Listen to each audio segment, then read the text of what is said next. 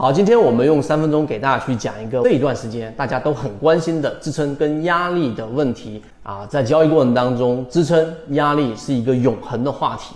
但是我们不能用静态的眼光去判断它，而应该是用动态的眼光，用多个模块去解决这个问题。我们也多次给大家提及，不要用静态的眼光去看，哎，它的压力位就是十块钱。它的支撑位就是九块钱，那这个位置就一定是遇到支撑。为什么它不支支撑住啊？在压力上，它为什么没有这个调整，还继续上行呢？这种其实就是静态思维所导致的一种很呃很很显性的一种观点。但是大部分人是这样子的，要用动态的眼光去看啊，怎么样去用呢？我们给大家去呃提供你的模型，就遇到了我们所说支撑跟压力的问题。那么第二点，我们要掌握什么几个工具呢？其实支撑跟压力啊，它是明白了，它是动态的。第二个，你就得知道到底什么是最有效的。我们把工具交付给大家。第一个，筹码啊，筹码是在交易过程当中动态思维的一个关键。在这个位置上，到底它这部分的筹码是我们说动力比较大啊，无论是上涨还是下跌，它的这个推力比较大，还是阻力比较大，这是第一个筹码。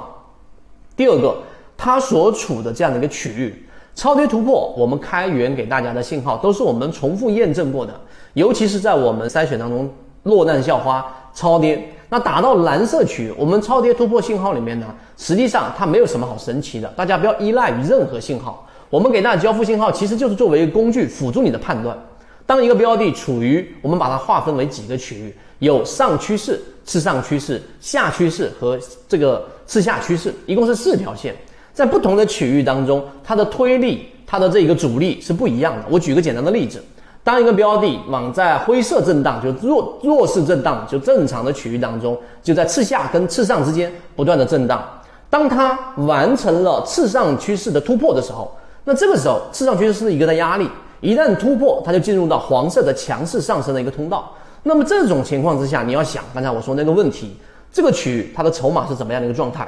这个区域的筹码一定是我们说推力大于阻力，因为它在上涨加速，因为我们用模型筛选过，它要不就是散户大幅割肉，要不就是有很强的护城河。那么这样的标的一旦形成加速，那你想一想，这里面的资金到底是我们所说的散户，还是我们所说的大资金？我们判断，大部分要不就是游资，要不就机构在前面已经做好这样的一个底仓了。一旦进入了到突破的过程当中，他们要做的事情是快速的收集前面被套的散户的筹码，然后为后面的拉升做一波我们说蓄力。所以这是次上趋势的一个突破。当一个标的遇到了这样的一个次上趋势，第一，它肯定是遇到压力了。如果它上不去，那么这个位置还是在弱势震荡，你不需要加枪加仓，也不需要去做更多仓位的这一种呃叠加。但是当一个标的，跌破了我们所说的次下趋势啊，这个位位置上呢，就意味着它进入到绿色的弱势下跌区域了。这里面涉及到另外一个问题，就是我到底无论是前面盈利了还是没有盈利，当一个我手里的标的打到了绿色浅超跌，甚至打到蓝色区域，我要不要割肉？那你这个时候又回到刚才我们所说的这个工具，就是筹码。在这个位置上的筹码处于什么区域？你想，前面已经跌了一波了，对吧？跌了一波，那这一波下跌过程当中，如果一直拿着筹码的散户打到了绿色浅超跌或者蓝色区啊，接近到蓝色区还没到，那么这种区域的时候，大部分手里面持有筹码的散户，他要做的事情就是在恐慌的驱使之下，非常容易就把手里面的筹码抛售掉。那么这个时候，如果你是有经过我们圈子里面所说的系统化的训练自己交易模式的这个位置啊，肯定是不适合去做抛售的。在概率上啊，在概率上，这个地方你一旦抛售，你极其容易一抛售就会把股票给卖空了。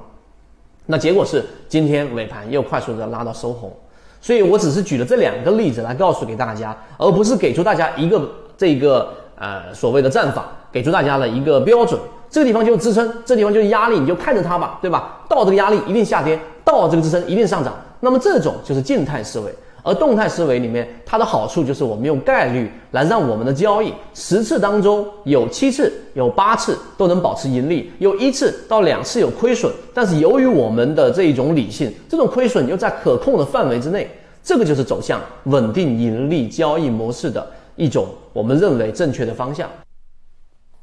今天的分享就到这里。想要进入圈子一起进化学习，可以加我朋友圈 SD 八幺八幺二，